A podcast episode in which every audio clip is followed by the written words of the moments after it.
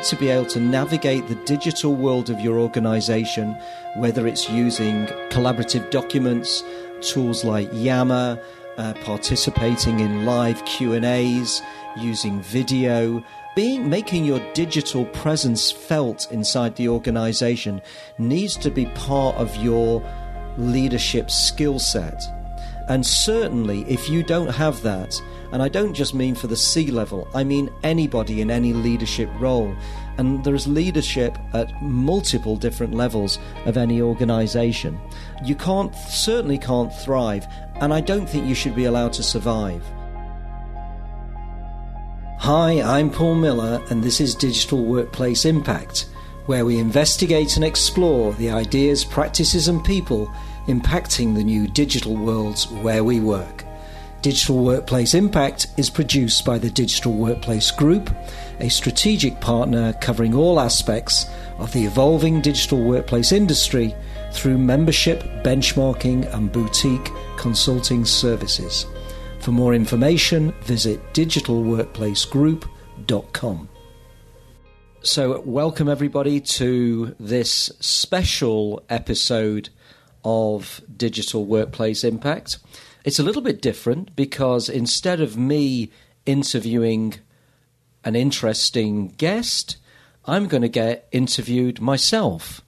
Will I be as interesting as my guests? You can be the judge of, of that. But anyway, the subject matter and the reason why I'm going to be interviewed today uh, by one of my DWG Digital Workplace Group colleagues, Beth Gleba, is that I've recently posted up my 10 digital workplace predictions for 2018. And this is something that I've been doing now for one, two, three, four. This is the fifth year. And so we're going to use this as a special episode of the podcast. And I will now bring in my wonderful interviewer, Beth Gleba. Hi, Paul. This is Beth Gleba, consultant and uh, facilitator at the Digital Workplace Group. It's so nice to be able to be here and to have this time to talk to you about your predictions for next year. Um, as we get started, Paul, before we jump into next year, tell me a little bit about these past five years that you've been doing this reflection process. You said five. How did you do last year? Yes, I've been doing it for five years, and, and one of the things that I always wanted to do was rather than just launch into a new set of predictions, I think the question is, you know, why would anybody read or listen to my predictions? Um, and so what I do is I do this self scoring on myself uh, each year, and I go through. And it'll be in the show notes. There's a link to the uh, the blog post at the Digital Workplace Group um, website. But I, I, in 2014 I got I got seven out of ten. 2015 I got seven out of ten. Um, I had a fantastic year in 2016, got eight out of ten.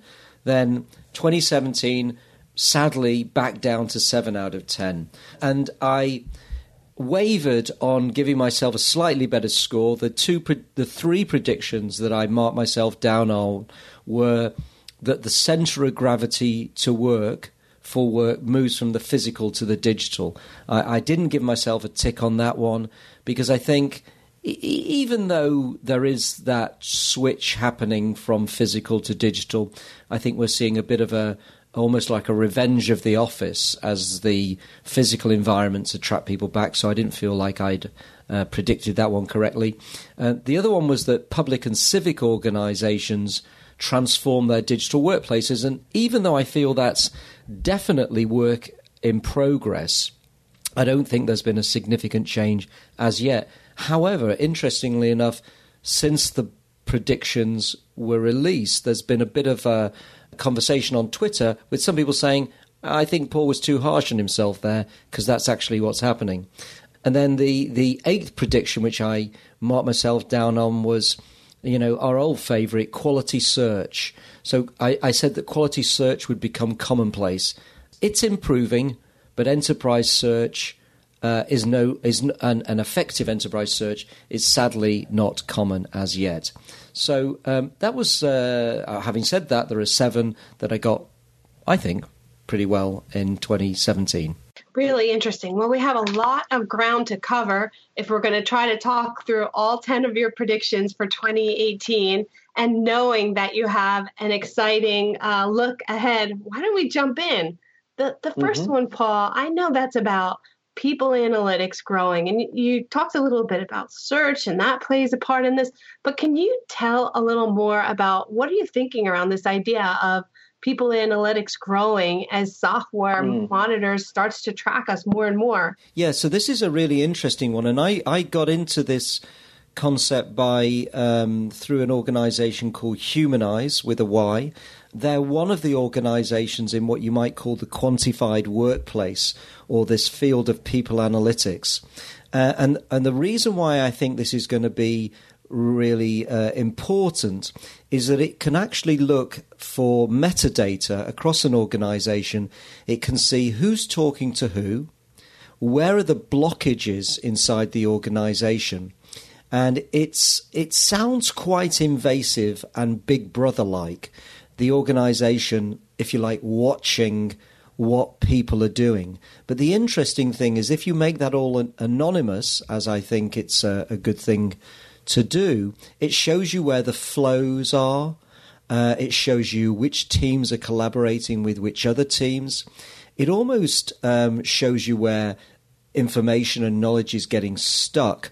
And I think whether we like it or not, this ability for software to understand what people are doing and how they're working will increase. I mean, let's face it, uh, Beth, that you know the issue of culture has been one of those topics that you can never quite get your teeth into and find the real data and metrics. And I think one of the reasons why this people analytics area is going to be important and will grow is that it, it starts to get into some of the aspects of of culture and that side of things. That's really interesting. I'm sure we could talk forever on that. This idea that instead of the softer side of something like culture, that you could use analytics as a way to monitor and track. And you didn't say the word manage, but I felt like that's mm. where you were going, that that could be a tool. Yeah, absolutely. And I think it is something that if you're starting, for instance, let's say you've got you know 500 people in a particular area or business division and you start to see that let's say in one particular region there's a real flow of information and knowledge moving around the organization in another it tends to be quite static and if you then start to see uh, better business performance from one area of the business than the others, you can start to maybe look at, well, why is that happening? Is there a culture where people are fearful of sharing or exchanging information uh, and so on? And I, I, was impressed with the sophistication of, of, of people analytics. Yeah, and we expect that those kind of tools will change and change fast. Let's mm. move to number two, your second prediction, Paul. So, your, your second prediction is that Microsoft remains the enterprise platform of choice despite decent competition we mm-hmm. know, especially in the internet space, that there's been a lot of competition and change happening in the last year, last few years rather. Tell mm. me more about what you're thinking in this area. Yes, there's been, you know, Slack, Box, Workplace by Facebook, Google Suite. Um, IBM's presence is still important. Um, and, and there's an awful lot of organizations and, and services that purport to become the enterprise platform, you know, the sort of foundational digital workplace layer um, that can manage all of the interactions, documents, etc., exchanges. But from what I see, Microsoft is still the main engine for this.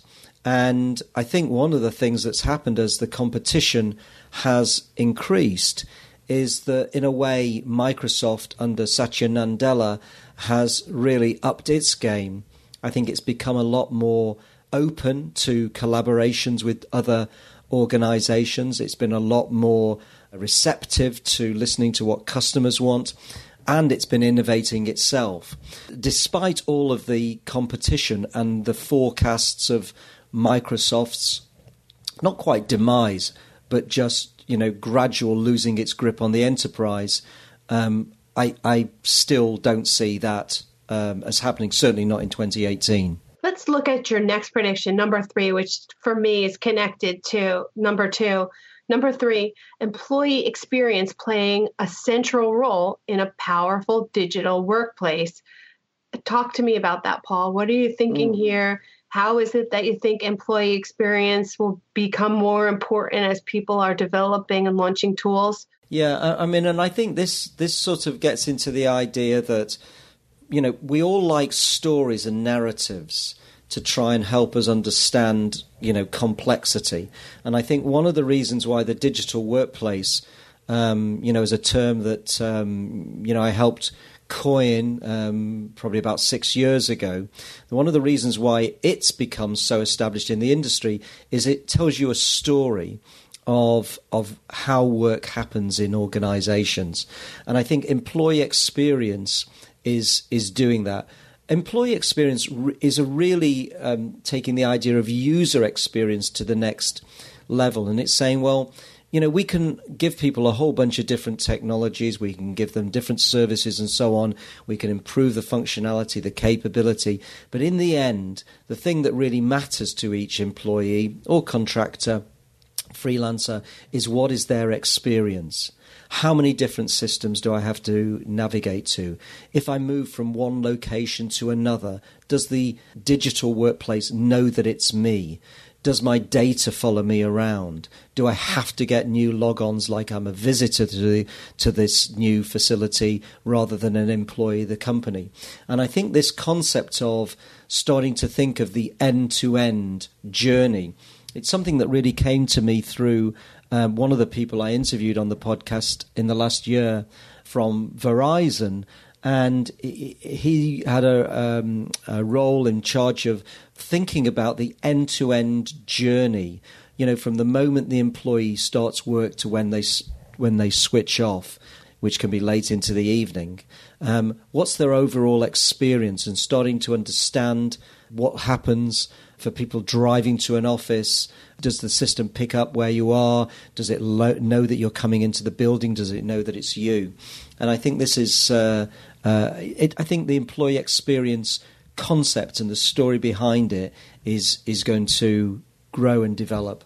Yeah, certainly. We see a lot of companies borrowing from the marketing side where the customer experience has played such a big role for a long time. Mm. And it is certainly exciting to see this development where, as talent becomes more of a, uh, an important commodity, that mm. um, that this is something that companies are really looking to build.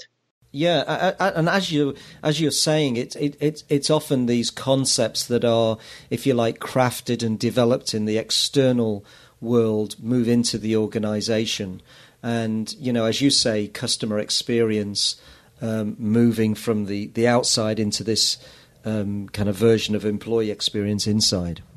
Well, I'm going to move on to your prediction number four, and it's part reflection and part ref, uh, um, prediction. It's about intranets. As we know, intranets have never been in better health, but surprisingly, Paul, email still remains popular. What do you mm. think about that, and what do you think it means for 2018 and going forward? Yeah, I mean, and and this really is getting into the fact that ever since intranets, you know, were developed, and when I started sort of working in that field in probably must be more than twenty odd years ago now, um, there's been always predictions that the intranet's dead, intranets are finished, and it's usually um, some particular technology provider saying, you know, intranets are over. This is the new uh, magic elixir, and the reality is that you cannot run any organization of any um, moderate size and certainly large organization, corporate or otherwise, without a high grade, modern, engaging intranet. It's a front door into the digital workplace. And, you know, if they're dead or dying, how come they're in such fantastic health? and I, I see their resilience as, as really quite remarkable. The other thing is that people used to say, well, intranets have got such kind of bad reputation. But actually, the truth of the matter is, a lot of younger people coming into organizations have actually grown up with intranets that are really good, either at school or university. They found intranets that really work and provide really useful things. So they don't have the negative connotations that some of the older uh, workforce may have from early stage intranets that were really um, clunky. The other thing is, you know, we keep hearing this, you know, Slack will replace email, uh, Workplace by Facebook will replace email. No, it no, it hasn't, and no, it won't. Certainly not in the next year or two. Um, email has been one of the most successful communication tools developed in the digital workplace. It's a very, it's a beautifully asynchronous thing, so you can be working across different time zones. Somebody sends you an email. When you're ready, you can respond. Yes, we all know email can be really, really abused, but it still remains very popular, very effective. So this is really a kind of statement of predicting that you know good innovations happening, but it's not simply collapsing intranets and email. Interesting. Your prediction number five plays off this a little bit more too. That collaborative tools are going to cause a shift from the individual ego to team contribution. Mm. Talk to me more about that one, Paul. Where do you see the workplace changing and how collaborative tools are going to help spark that change. Yeah, this one I, I really um, like particularly. Um, and it really came to me when I was um, talking to David Meza, who's the chief knowledge architect at NASA. And, and he said a fascinating thing to me. He said that one of the changes that he'd seen in his uh, last couple of decades at NASA was that younger people inside NASA are a lot less about individual ego and a lot more about team performance. And he said that really the individual ego has shifted to, if you like, a team ego or even a team pride and contribution. And he said the reason was that a lot of the people coming into NASA had grown up at school and university with collaborative tools. They're using Google Docs, they're working in, in, in, in small groups to achieve tasks. So when they come into the world of work, it's not just about, in order to get something done, they don't see themselves getting it done themselves. They see that as an inferior way of achieving success. So their default system, and I know that we do this within DWG now, almost as a kind of standard. You know, as a project happening, create a Google Doc, work out loud, um, go on kind of silent periods where you're on teleconferences where everybody's typing into different windows and so on. And we understand that actually the team is more powerful than the, the individual. And, and I think David Meza's point is that the collaborative tools have encouraged this. And I think they're going to continue to do this. And I think that's a positive thing. Individual ego, uh, not a great kind of thing to have in organizations. Team contribution, far more potent and powerful. Yeah, it certainly will drive a change from many things from, you know, how leadership happens in the workplace, right? If you're trying to steer a different type of performer to how teams are set up and what work looks like. So I'm with you, Paul. Uh, that's one of my favorites. Absolutely. Yes, me too. Number six is about AI and the intelligent workplace. So, this is something that you just can't get away from these days. It's on oh. everything how AI is going to be able to help reshape what work looks like. And you think that in 2018 and going forward that the that this is going to produce hype and reality in equal measures. Tell me more about what you mean by that. Mm, well, I mean, it, it sort of got to the point where even my mum, who's 96, now knows what AI is. And and oh, uh, you know and and and at that point you realise it's it's completely taken over society. I mean, there was a, a McKinsey study out in the last few days that said by 2030, 800 million jobs are going to be lost. And and the question is, what's going to come next? You know, you can read different books. There's Yuval Noah Harari's book, Homo Deus, really looking at what does AI mean for the future and, and, and intelligence.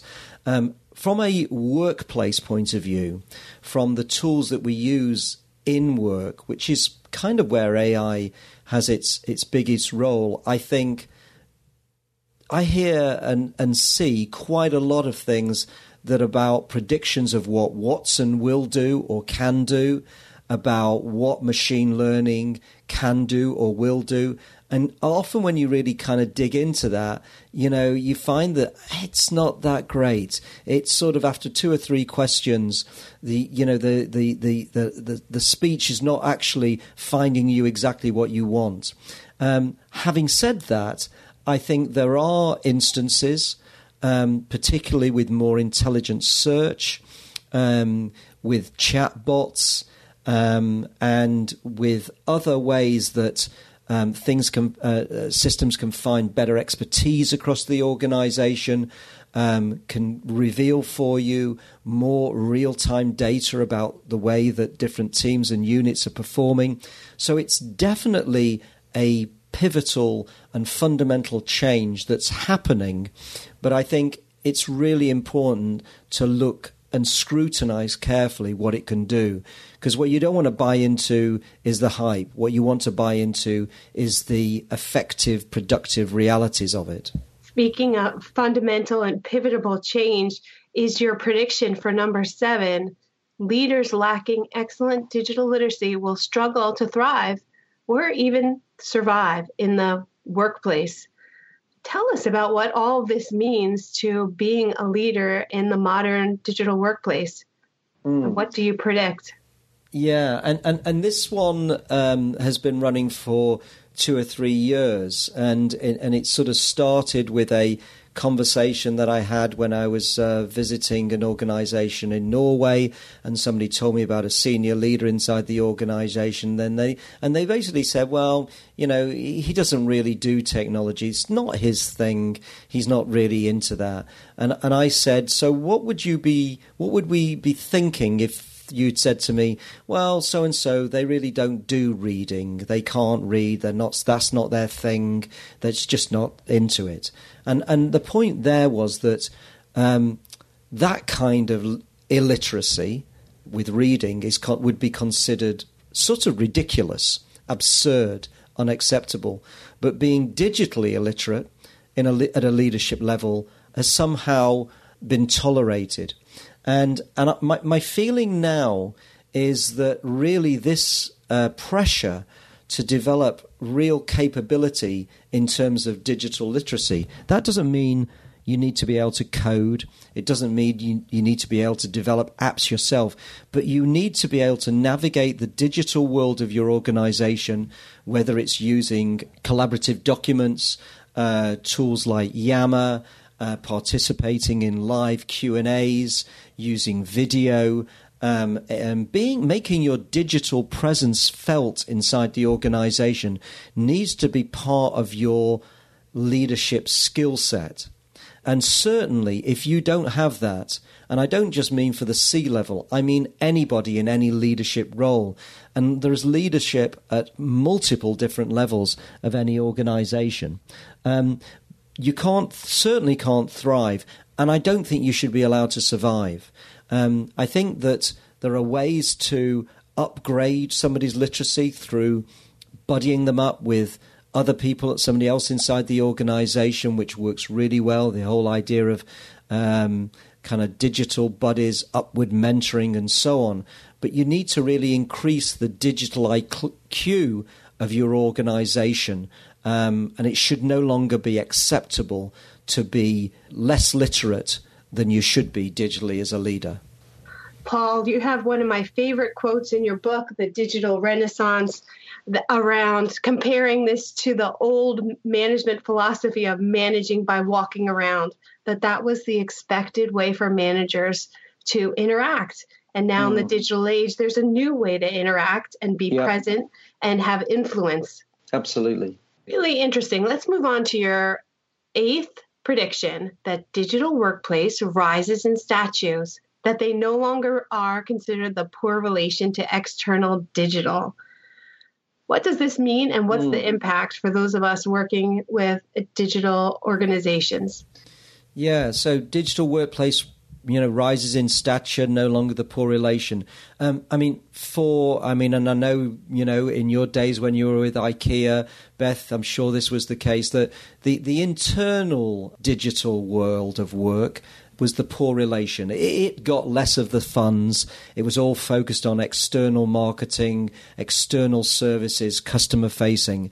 And it's not that I expect the levels of investment and importance to become equivalent. But what I do see is a persistent rebalancing of the scales. So there is more investment going into the internal ways of working because we all are starting to realize that if you need to be effective externally in the marketplace, whether it's in terms of distribution, logistics, customer service, etc., you need to have that strength internally. And in order to do that, you need to invest internally. And the conference board, which has got a very well respected annual survey of CEOs, for the last two or three years, the number one item cited by CEOs is something about the world inside the organization rather than the world outside the organization. Um, so I think this is a very good time to work in intranets, collaboration, the wider digital workplace, because it's becoming a an attractor of deeper levels of investment that it needs, and it's also rising in its critical importance. You can only operate externally based on strong internal foundations. I want to move you into your ninth prediction, which is about the workforce and different types that make it up. You think that younger workers will want a clear distinction between work and life. So, Paul, you don't think that work life balance, which uh, many other generations think is just sort of a mishmash of doing both things that you love, family and work. You think it's going to be a clear distinction. Tell us about that. Mm. Well, I suppose this gets into the uh, this whole um, uh, debate that's going on in society. There's one around AI, robotics, work, etc. There's another one about switching on and switching off. You know, to what extent is the digital world, if you like, distracting us from the inverted commas real world? How uh, you know are we becoming addicted to our technology? And and I think because one of the things that's happened certainly in the last ten years is you can work pretty much anywhere at any time.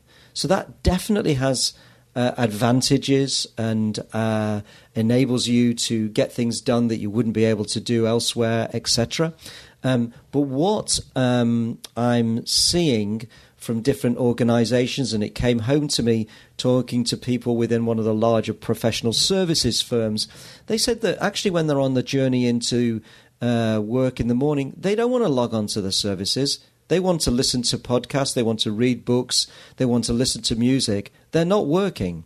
And they value the time when they're not working. And there's a little bit of a, almost like a kind of um, self preservation around it. You know, I don't want to kind of, it's not cool to be constantly on with work. That's just being uh, busy, that's being addicted.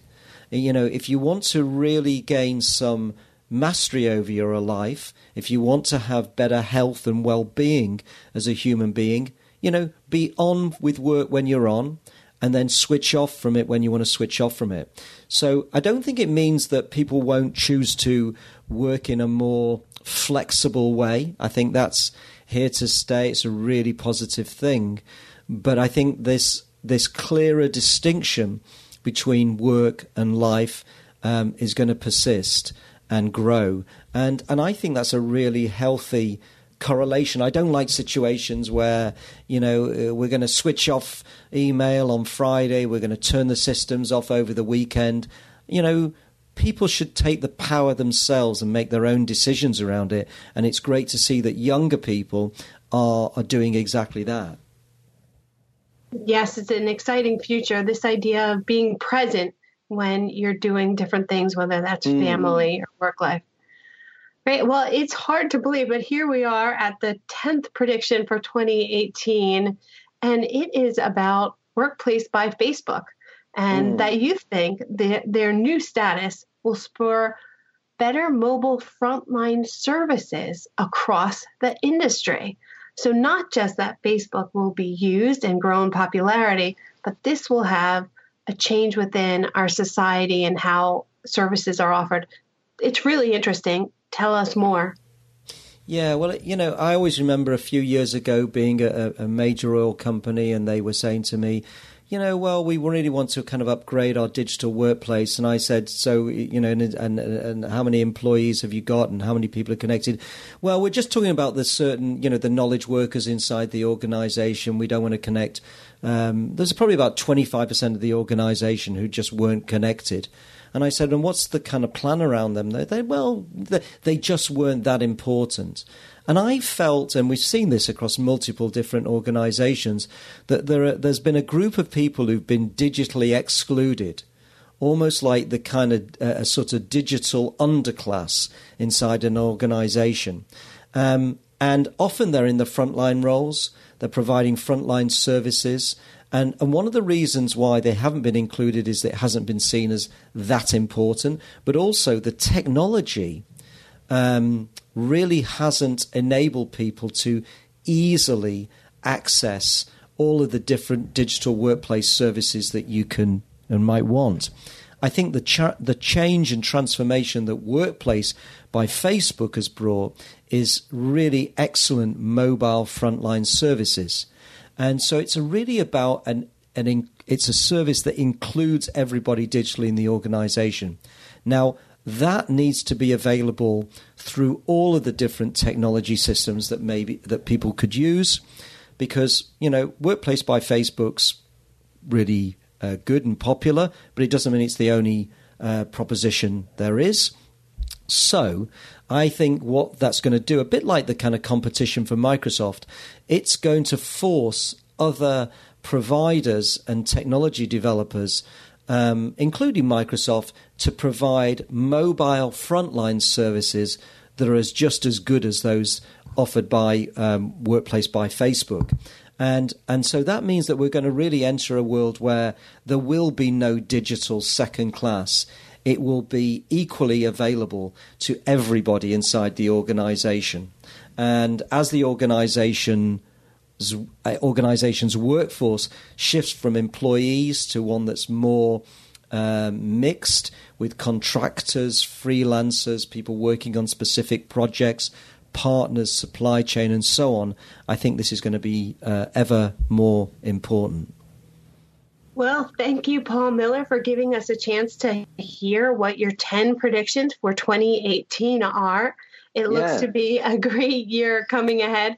I have so, one more question before we yeah. we we end up, which is Paul. Uh, of your ten, are there any that you really hope come true? You know, we know that your record for the last couple of years is seven or eight out of ten. Are there any here that you say are really important Ooh. that we really well, have to band together and make happen? Well, I'm going to ask you the same question in a moment, Beth, but. Um, um, that's a really good question. It's like which is your which is your which is your favorite favorite child? Yeah. Um, fortunately, in this case, 10, 10 not a bit different to the number of children I've got. Thank God. But anyway, um, I, am I'm, I'm I'm kind of I, I, think the one I'm going to go for is this collaborative tools encouraging a shift. Say. All right, from individual ego to team contribution, because I think I think you know it sort of feels almost philosophically or spiritually a good place to go to. Um, I was I was go, going for that one. Um, the other one I like maybe again because it's something to do with the future and and our relationship between technology and work is is number nine, which is younger workers finding this clearer, wanting this clearer distinction between work and life. But um, I, I ask you, Beth, what do you think about the the kind of range of different predictions here? Yeah, I think that there's a range, and you can still see, or at least I can, the red thread that goes between them. How if one thing happens, it will trigger another. And I agree that there's something really important about seeing work from moving from individual to the team contribution and how that opens up new possibilities for things like um, being able to work with more transparency, to become more agile, to having the openness. And we'll almost be able to see that through things like growing leaders having more presence and showing their digital leadership and knowing how to apply different types of um, how they're being leaders in different ways online.